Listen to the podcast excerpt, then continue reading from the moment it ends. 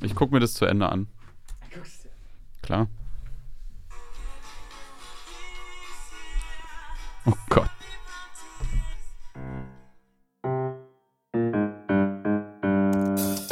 Geht's schon los? Ja, jetzt geht's los. Ich drücke jetzt auf jeden Fall hier auf Aufnehmen. Yeah, we're on air. Vielleicht noch einmal hinter den Zeilen droppen. Jetzt geht's los. Geht's schon los? Start Recording. Ja, da müssen wir ein bisschen was rausschneiden, aber Word. Ja, das war jetzt knackig auf jeden Fall. Cool. Ich würde sagen, wir machen das gleich nochmal. Ja, finde ich gut. Vielleicht noch einmal hinter den Zeilen droppen. Ja, jetzt machen wir Stopp. Stopp. Hallo ihr Lieben zu unserer letzten Folge dieses Jahres, einer Art Weihnachtsfolge mit gar nicht so weihnachtlichem Thema. Hallo Tobi. Hi Niklas und alle, die da zuhören. Ja, und wir steigen einfach gleich ein mit einer ganz konkreten Geschichte, die dieses Thema richtig schön aufmacht. Ein Kumpel von mir, der Jonas Pletschke, war neulich da. Wir haben uns getroffen auf dem Bier abends und da hat er mir eine Geschichte erzählt und ich war gleich so, ah, das ist doch ein Thema. Mhm. Er meinte, boah, ich muss kurz mal Dampf ablassen, bevor wir so über alles andere reden, aber ich habe gerade richtig Stress auf Arbeit. Jonas arbeitet für ZDF Digital und aktuell auch für das Community Management des ZDF Sportstudios, weil ist ja gerade WM.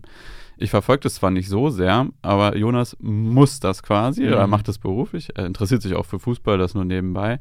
Aber ihr müsst euch vorstellen, während der WM-Spiele wird natürlich die ganze Zeit auf den Social-Media-Plattformen des Sportstudios auch live kommentiert. Da kommt eine Menge an und Jonas hat in den letzten Wochen das Glück gehabt, Mhm. dass er in zwei dieser Live-Schichten auch ganze Shitstorms moderieren durfte. Ja, in diesen Schichten beim Sportstudio ist er leider als Community Manager alleine, anders als in den normalen ZDF-Schichten. Und das kann dann richtig stressig sein. gab das Spiel Schweiz gegen Serbien in der Vorrunde. Da hat Bela Riti kommentiert. Und da gab es einen Spieler bei der Schweiz, der ist von Gladbach nach Monaco gewechselt. Und der ist äh, ein POC-Spieler gewesen. Ja, mit dem er hat erzählt, dass der Wechsel von Gladbach nach Monaco stattgefunden hat, weil es da noch sonniger ist. Klang erstmal ganz harmlos, aber wenn man ein bisschen drüber nachgedacht hat, war es irgendwie komisch. Und dann habe ich nochmal genau hingehört und dann hat er nämlich noch gesagt, also noch sonniger.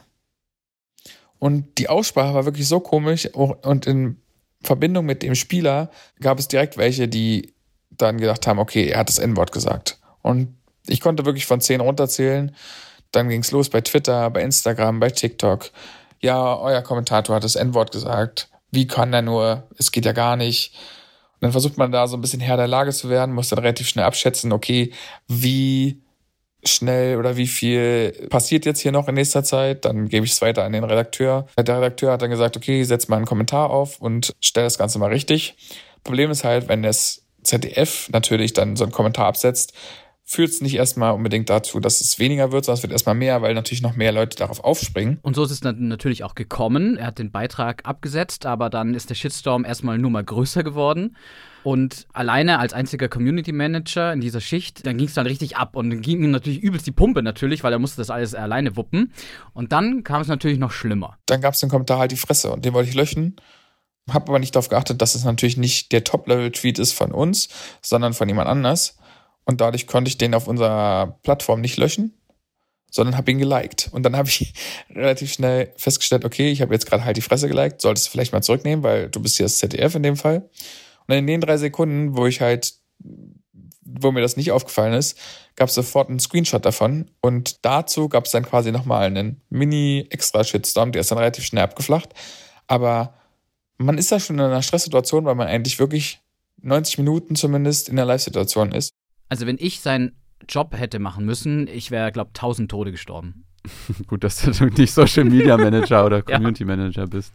Ja, und was Jonas Erfahrung eigentlich so zeigt, ist, wie krass diese Arbeit oder auch ein bisschen unerbittlich das manchmal sein kann in solchen Momenten, wenn man da so einen kleinen Fehler macht, nicht aufpasst und dann, es nimmt einfach so einen Mhm. Lauf, Mhm, mhm. ne, obwohl er das schnell noch irgendwie versucht hat, wieder einzufangen und auch seinen Fehler gesehen hat. Ja, und dann sitzt er da allein in der Schicht und das nagt natürlich an einem, ne? Man geht nicht einfach nach Hause und denkt sich, ja, gut, äh, abgehakt, sondern sitzt dann beim Kumpel beim Bier und sagt, ey, ich muss dir das gerade erstmal erzählen, Mhm. das beschäftigt mich noch voll. Erstmal loswerden, ja. Genau. Ja, und darüber wollen wir auch in dieser Folge sprechen. Also über Community Management bei Social Media allgemein, aber auch wie in vielen Redaktionen immer noch nicht die notwendigen Mittel und auch so die Wertschätzung für diese Arbeit zur Verfügung gestellt wird. Und wie das dann eben vor allem uns, ja, junge Journalisten und Journalistinnen belastet oder trifft, weil oft sind wir das, die diese Arbeit machen. Für viele NachwuchsjournalistInnen bedeutet Social Media oft erst der Einstieg, ja, so ein, so ein wirkliches Andocken an der Redaktion. Jetzt haben wir die Erfahrung von Jonas gehört, die er erst letztens gemacht hat tatsächlich. Aber eigentlich ist Jonas in einer ziemlich guten Situation da beim ZDF, weil normalerweise sitzt er eben nicht alleine da, sondern in so einer normalen ZDF-Social-Media-Schicht, da sitzen eben vier Leute. So, wie ist es aber, wenn da nicht zwölf Leute am Tag so eine Schicht machen, sondern wenn, wenn zwölf Leute mehr als die ganze Redaktion sind, die eine Zeitung wuppt. So ist es mhm. nämlich bei einem Kollegen von uns, Jan-Luca Künzberg, der beim Harz-Kurier in Osterode arbeitet. Und wir kennen Jan-Luca ähm, ja, aus, aus der evangelischen Journalistenschule, mhm. äh, zusammen in einem Jahrgang waren. Und er hat uns da auch noch was erzählt. Vor allem im letzten Jahr, also bis Anfang 22 und somit auch zur Peak-Zeit der ähm, Corona-Proteste überall, aber besonders auch in der Region, haben ganz normal Redakteure bei uns auch den Facebook-Account betreut und das Community-Management soweit möglich ähm, gemacht. Beim Harzkurier arbeiten elf Leute und da gibt es keine eigene Stelle für Community-Management, sondern das müssen halt die Redakteure und Redakteurinnen halt so nebenbei machen. Und manchmal haben sie dafür nur eine halbe Stunde morgens Zeit. Das war an normalen Tagen irgendwie auch stemmbar, aber gerade bei den Themen Corona und auch alles, was so sich um Hartz IV drehte, war das Kommentaraufkommen bei Facebook riesig. Da bleibt dann nur Zeit, den größten Mist zu löschen. Wir haben dann irgendwann angefangen, das aufzuteilen. Eine Person morgens und eine abends. So in den Randzeiten das prüft, dann konnte man das ein bisschen entzerren und ähm, das Aufkommen irgendwie besser stemmen. Aber gerade bei Texten zum Thema Corona waren da schon auch wirklich schlimme Kommentare dabei. Und wenn man natürlich morgens vor dem eigentlichen Tagesbeginn sozusagen, das war ja zusätzliche Arbeit auf eine Art zum Start jedenfalls, sich damit auseinandersetzen muss, das äh, kann einem schon auch mal die Laune verderben, kann man gar nicht anders sagen. Und gerade in diesen Hochzeiten dieser Thematik ähm, war das äh, für alle auf jeden Fall belastend, die damit zu tun hatten. Jan-Luca hat das jetzt ziemlich euphemistisch eigentlich formuliert, so ein bisschen so die Laune verderben. Aber wenn ich mir gerade vorstelle, ich komme irgendwie morgen schön in die Arbeit, nehme meinen ersten Kaffee und dann muss ich mich eine halbe Stunde lang durch alle möglichen Hasskommentare durchwühlen und da wird der Holocaust geleugnet und irgendwelche Morddrohungen etc. ja, also da, das ist mehr als nur, ich habe danach schlechte Laune. Ja. Und dann auch noch natürlich unter dem Zeitdruck, weil eigentlich musst du ja deine normale Arbeit eigentlich als Redakteurin, Redakteur machen, aber dann noch bis dazwischen schieben. Ja, da warten eigentlich Termine. Du denkst schon, oh, ich muss da noch jemanden treffen und Redaktionskonferenz war doch auch noch und Themenplanung genau. und morgen und die Seite füllen und und und. Und am Abend dann der andere Kollege das mhm. gleiche wieder. Du willst eigentlich einen Feierabend und darfst dir vorher nochmal eine schöne Ladung geben. Mhm. Und was Jan Luca und seine Kolleginnen und Kollegen machen, ist eigentlich das auffangen oder ja, übernehmen, was Verlagsaufgabe wäre, nämlich einzusehen, okay, dafür braucht es eine Stelle, Ressourcen, Community Management ist wichtig, das übernimmt einer und stattdessen machen die das on top. Also man kann Community Management so verstehen, dass man äh, beispielsweise ein journalistisches Produkt auf eine Social Media Plattform distribuiert und dann ähm, ne, hängt da halt eine Kommentarfunktion dran und dann muss man irgendwie zusehen, dass man da zurechtkommt. Das sagt Tom Klein. Er koordiniert das Community Management beim Hessischen Rundfunk und außerdem ist er auch noch Trainer und gibt Seminare zum Thema. Und was Tom Klein meint mit diesem, ja, dass man damit zurechtkommt, ja, dass eben die Kommentare einfach in Kauf genommen werden, von wegen, naja, ich wollte ja hier meinen Text verbreiten oder mhm. so. Und dann sind Facebook und Twitter eben und vielleicht Instagram nicht mehr als ja günstige Distributionskanäle für, eben für Online-Journalismus.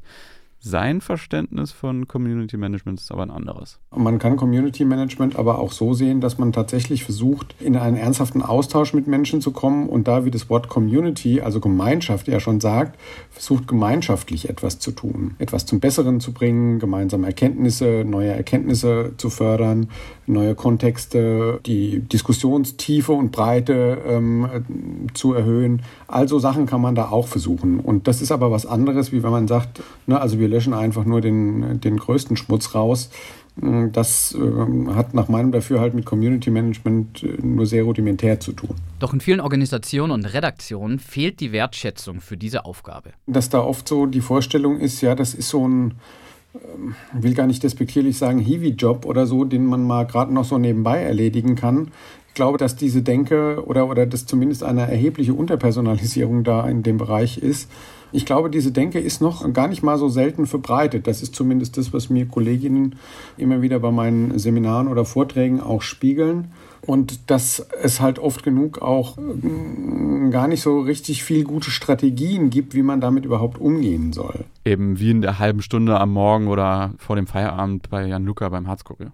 Aber Tom Klein betont auch, ich glaube, das, äh, das ist nicht von der Größe des Mediums abhängig, das ist vom Selbstverständnis der Redaktion abhängig und das ist ganz sicher auch von der ähm, Frage, wie, wie relevant ist äh, das Thema Community Management für die Redaktion überhaupt? Größtenteils besteht ja eine Einigkeit in den Redaktionen darüber, dass man einen sachlichen Diskurs in den Kommentarspalten haben möchte. Aber in der Regel übersetzt sich das selten in personelle Ausstattung. Ne? Also es ist relativ mhm. einfach zu sagen, wir brauchen eine bessere Debattenkultur und brauchen eine bessere Diskurskultur. Ähm, aber das ist halt sehr aufwendig, weil im Community Management muss man Beziehungsarbeit betreiben. Damit die Beziehung gelingt, äh, muss die Kommunikation vorher gelingen. Oft genug fehlen auch schlicht Ressourcen, also Geld. Und beim Thema Geld, äh, kleine Redaktionen oder kleine Verlage müssen viele Artikel hinter die Paywall stellen, um Geld zu verdienen im Internet. Und dann kommen sie natürlich in so einen Teufelskreis. Sie stellen die Sachen hinter die Paywall, machen es auf Social Media, um es zu verbreiten. Aber die Leute, die das dann klicken, die können die Texte gar nicht lesen, sondern die können erstmal nur die Überschriften lesen. Die Überschriften sind natürlich reißerisch formuliert, damit die Leute überhaupt klicken.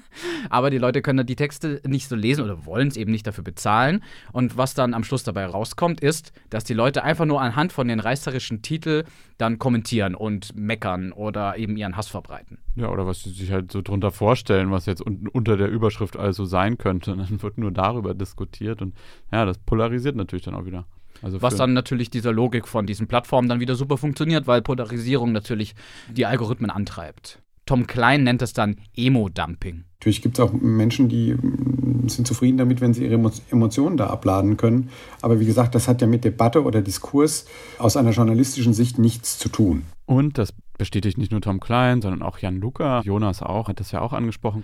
Corona hat das Ganze nur verstärkt. Das Thema Corona hat ja nochmal so ein richtiges Brennglas auf das Thema Community Management draufgehalten, weil wir da in einer Situation waren, die von uns noch niemand jemals so erlebt hat. Ja, wir sind mit einer, mit einer Krankheit konfrontiert worden, über die wir nichts wussten, die aber potenziell lebensgefährlich für eine ganz breite Masse an Menschen war.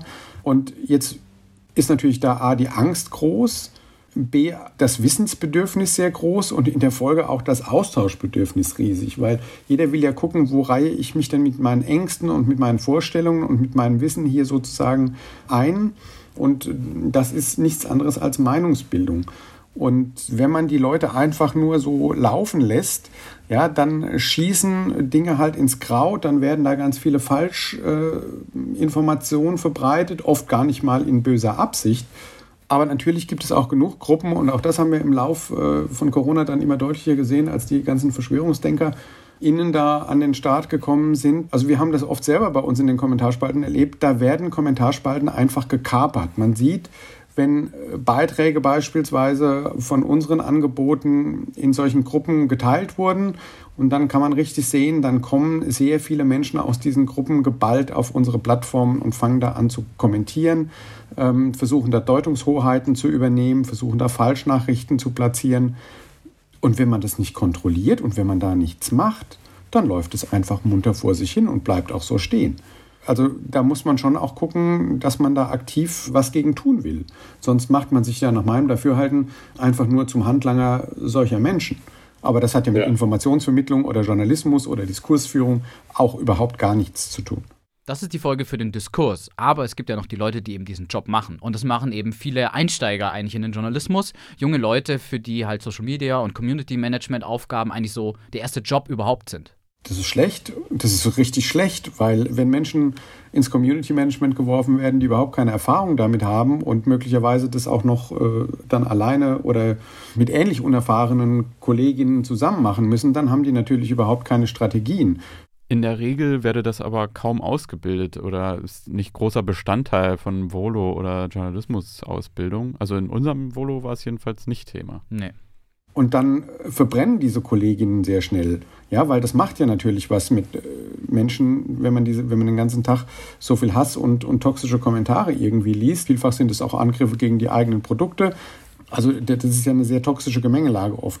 Wenn man keine Strategien und keine Erfahrung hat, wie man damit umgehen kann und wenn es auch keine Supportstrukturen in Redaktionen gibt, sowas wie Supervision oder kollegiale Beratung, kollegiale Austauschmöglichkeiten, ja, dann wird Community Management, also je nachdem, in welchem Umfeld man ist, ähm, kann das auch schnell in die Richtung eines Gefahrenberufs laufen.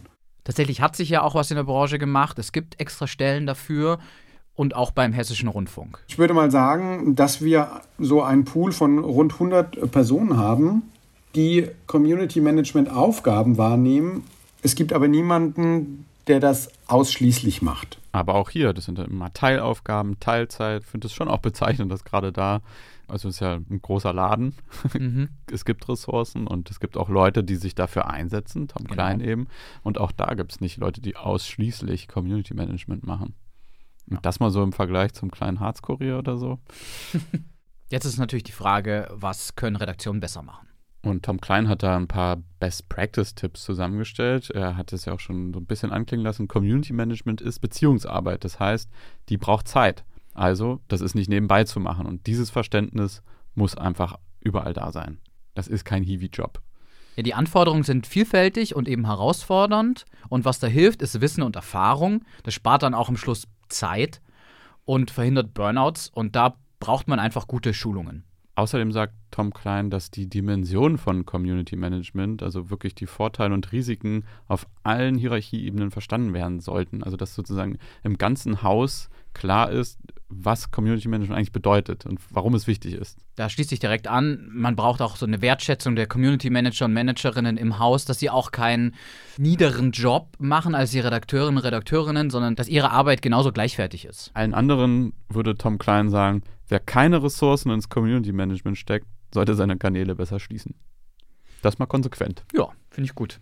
Zum Schluss können wir euch noch ein mäßiges Happy End präsentieren, weil äh, Jan Luca Künzberg, der beim Harzkurier arbeitet, den ihr ja schon am Anfang kennengelernt habt, der muss tatsächlich äh, nicht mehr als Community Manager einspringen.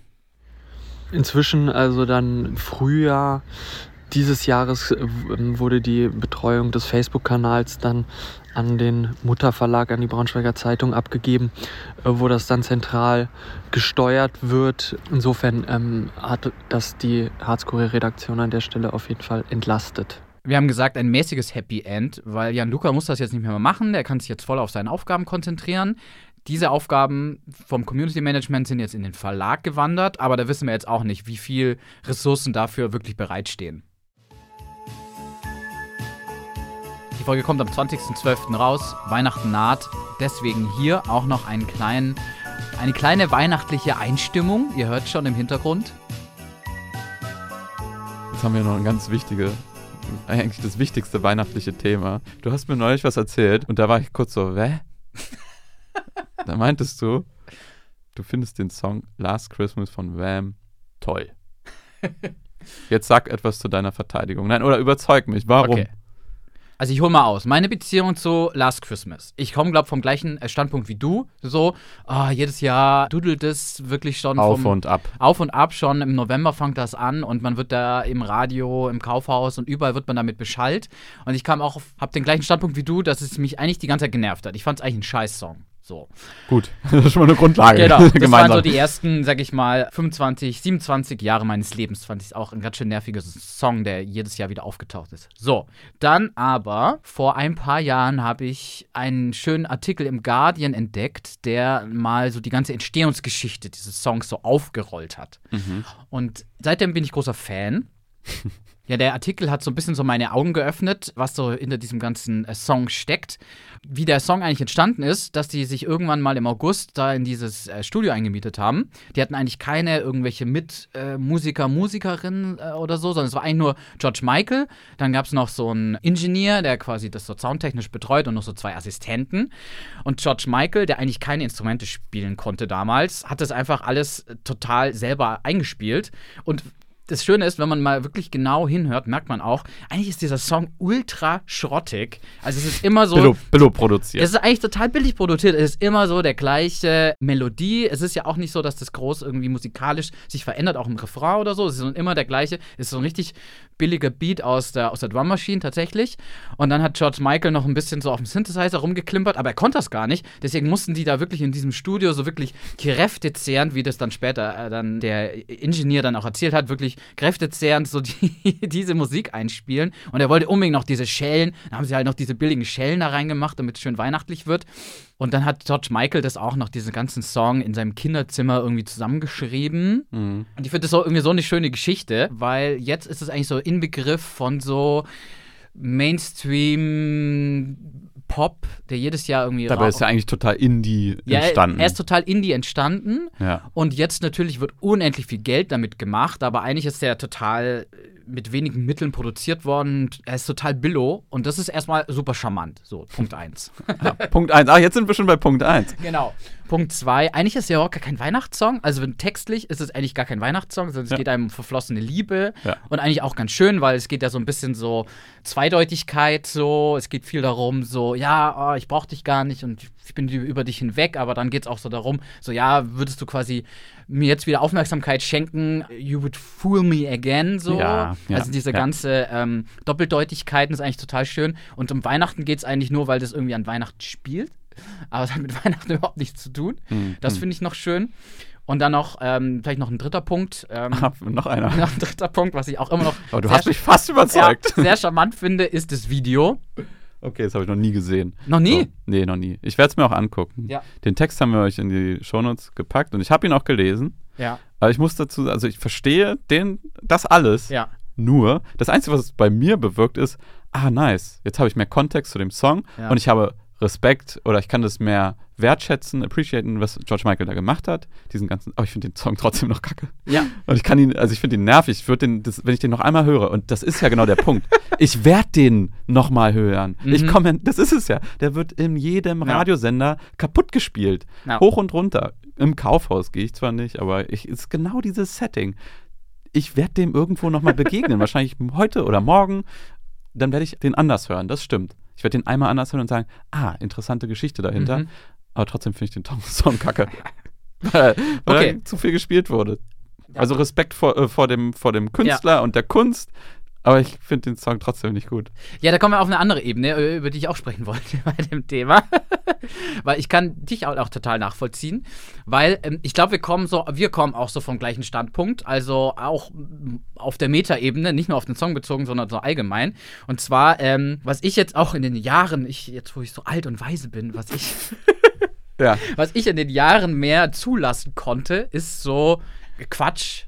Und Ja, ja. also einfach mich auch an Sachen zu erfreuen, die vielleicht komplett bescheuert sind, auch total ablehnenswert ist, auch so Mainstream-Pop, der eigentlich total äh, schrecklich ist und Mit mehr einer gewissen so. ironischen Distanz, meinst du? Nee, ich habe keine ironische Distanz mehr, die habe ich nämlich auch abgebaut. Ich versuche mich einfach mehr so wirklich so, also das ist ja wirklich cheesy. So, Ja. Das ist ja total ähm, Ja, voll.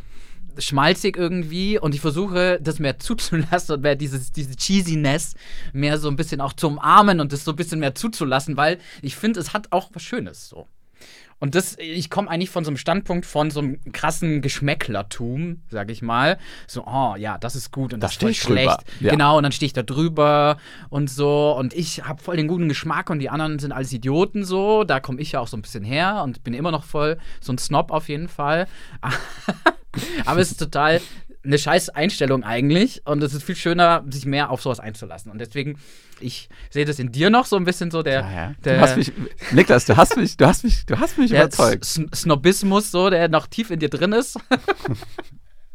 und es geht mehr darum, das einfach ein bisschen mehr abzufeiern, dass es auch einfach total Quatsch ist und aber dass es irgendwie vielleicht trotzdem schön ist und mehr diese Cheesiness zu genießen. Ich werde den Song jetzt hören. Ja. Jetzt, oh nee, vor allem das Video gucken noch. Ja, genau. Und jetzt kommen wir nochmal zum Video. Das Schöne an dem Video ist, mittlerweile gibt es ja in 4K. Nein. Ja. es gibt es, auf YouTube gibt es auf 4K, also so maximale Qualität. Und das ist ja ein Video aus den, ich glaube, lass mich nicht lügen, 80ern wurde das dann Ja, auch aufgenommen. 80s, ne? Ja. Dieses Video ist in 4K anzugucken, ist so lustig, weil dadurch, dass das jetzt so gestochen scharf ist, bekommst du oft den Eindruck, dass das Video eigentlich gar nicht aus den 80ern ist, sondern dass das irgendwelche Leute äh, erst letztens aufgenommen haben, aber sich alle halt in 80er-Klamotten verkleidet haben, was ja gar nicht so abwegig ist, weil der ganze Style natürlich auch schon, schon längst wieder in Mode war. Nice. 4K, ich gebe es gerade ein. Jetzt müssen wir das gucken. Groß.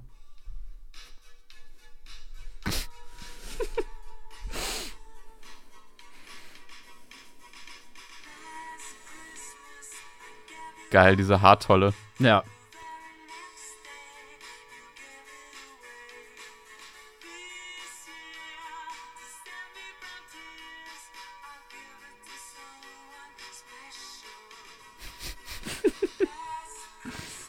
Ist halt ultra scharf. Ja, man merkt auch, dass da das auch ein bisschen an die Grenzen stößt, weil das natürlich überhaupt nicht mit so einer gut, für so eine gute Qualität gefilmt wurde.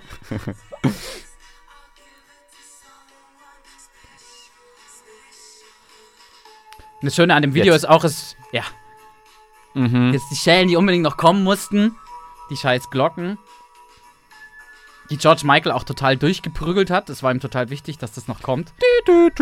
Genau.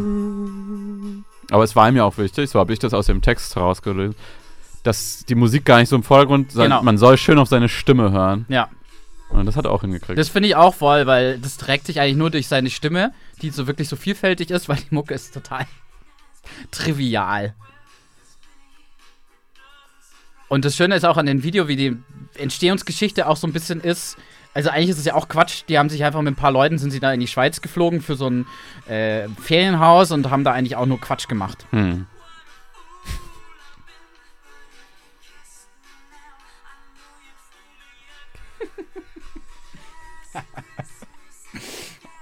Schön. Schön, schön. Danke, Niklas. Ja. Schön, dass wir das jetzt äh, auch mal geklärt haben. Ja. Jetzt Ja. haben wir das geklärt. Bist du Ja. jetzt überzeugt?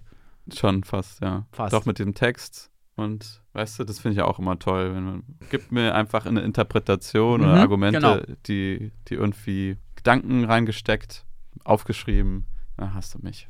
Finde ich gut. Ja, dann in dem Sinne, frohe Weihnachten. wa? Genau, vor Weihnachten. Wir verabschieden uns für dieses Jahr. 2023 kommt dann eine neue Folge. Bevor wir uns im nächsten Jahr dann wieder hören, Ende Januar, also am 20.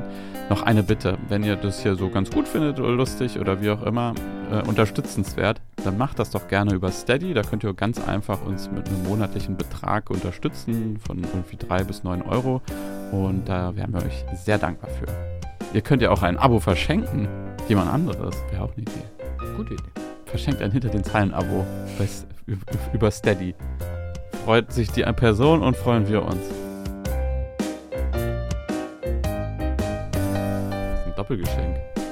Ja. Dreifach sogar, wir sind ja zwei Personen. Stimmt. Bis dann. Tschüss.